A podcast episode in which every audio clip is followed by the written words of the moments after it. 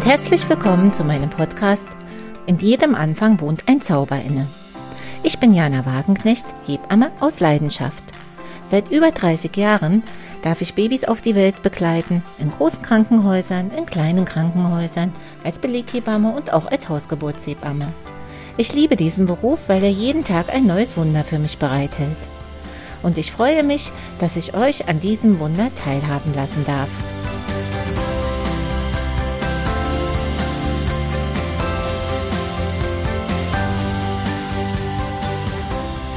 Liebe Familien, schön, dass ihr wieder dabei seid und vielen, vielen Dank auf die vielen positiven Resonanzen des letzten Podcasts. In den letzten Tagen habe ich ganz viele Frauen in der Praxis gehabt, die ein Geschwisterkindchen erwarten. Und somit habe ich mir überlegt, ob ich mich heute vielleicht mit euch über Geschwisterliebe unterhalte. Geschwisterliebe ist gerade beim zweiten Kind eine Herausforderung, weil wir Mamas denken oft, wir können doch unsere Liebe gar nicht teilen. Wir teilen auch nicht unsere Liebe, unsere Liebe verdoppelt sich oder verdreifacht sich oder vervierfacht sich. Jedes Kind, was wir gebären, bekommt genauso viel Liebe wie das, was schon da ist.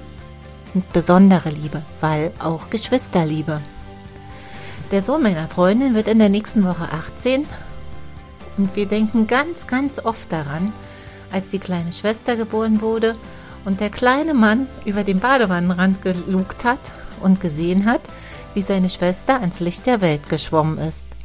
Und dieser Moment gibt auch uns Hebammen, also mir insbesondere wahrscheinlich, so viel Glück ins Herzchen, dass ich das gern auch immer wieder weitergeben möchte. Es ist völlig normal, dass wir denken, wenn das zweite Baby in Erwartung ist oder das dritte oder das vierte, ob wir dieser Aufgabe gewachsen sind, weil wir wissen ja, wie anstrengend es ist, wenn man nachts nicht schlafen kann, wenn man 24 Stunden gefühlt durchstillt, wenn das Kind äh, laufen lernt und einfach die ganze Welt unsicher macht. Wir schaffen das. Wir schaffen das besonders gut, weil wir haben ja unser Geschwisterkind. Ich bin immer wieder fasziniert davon, dass die großen Kinder, egal wie alt sie sind, viel, viel eher schon wissen, dass ein Baby unterwegs ist, als wir selber. Der Sohn einer Freundin ist an Mama vorbeigegangen und hat auf den Bauch getätschelt und gesagt, Mama geht's eigentlich der Anna gut?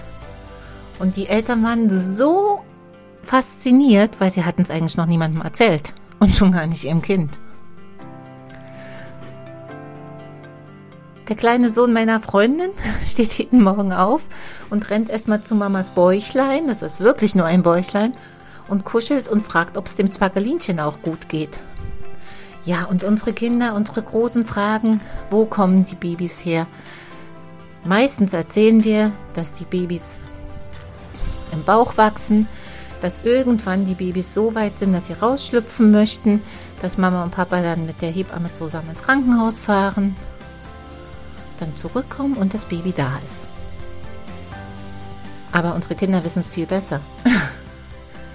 Der kleine Jakob erzählt der Mama immer, du kannst mit der Jana in die Praxis fahren.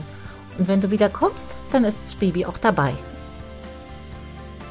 Oder morgens hüpfen die Jungs ins Bett, freuen sich übers Schwesterchen und wenn ich zum Wochenbettbesuch komme, werde ich mit den Worten empfangen, ach du kommst auch schon, unser Baby ist schon längstens da.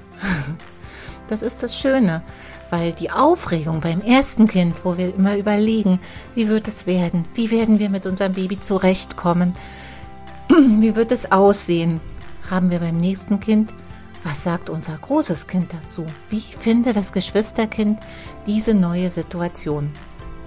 Und das Geschwisterkind wird sich darauf gut einlassen, egal wie alt es ist.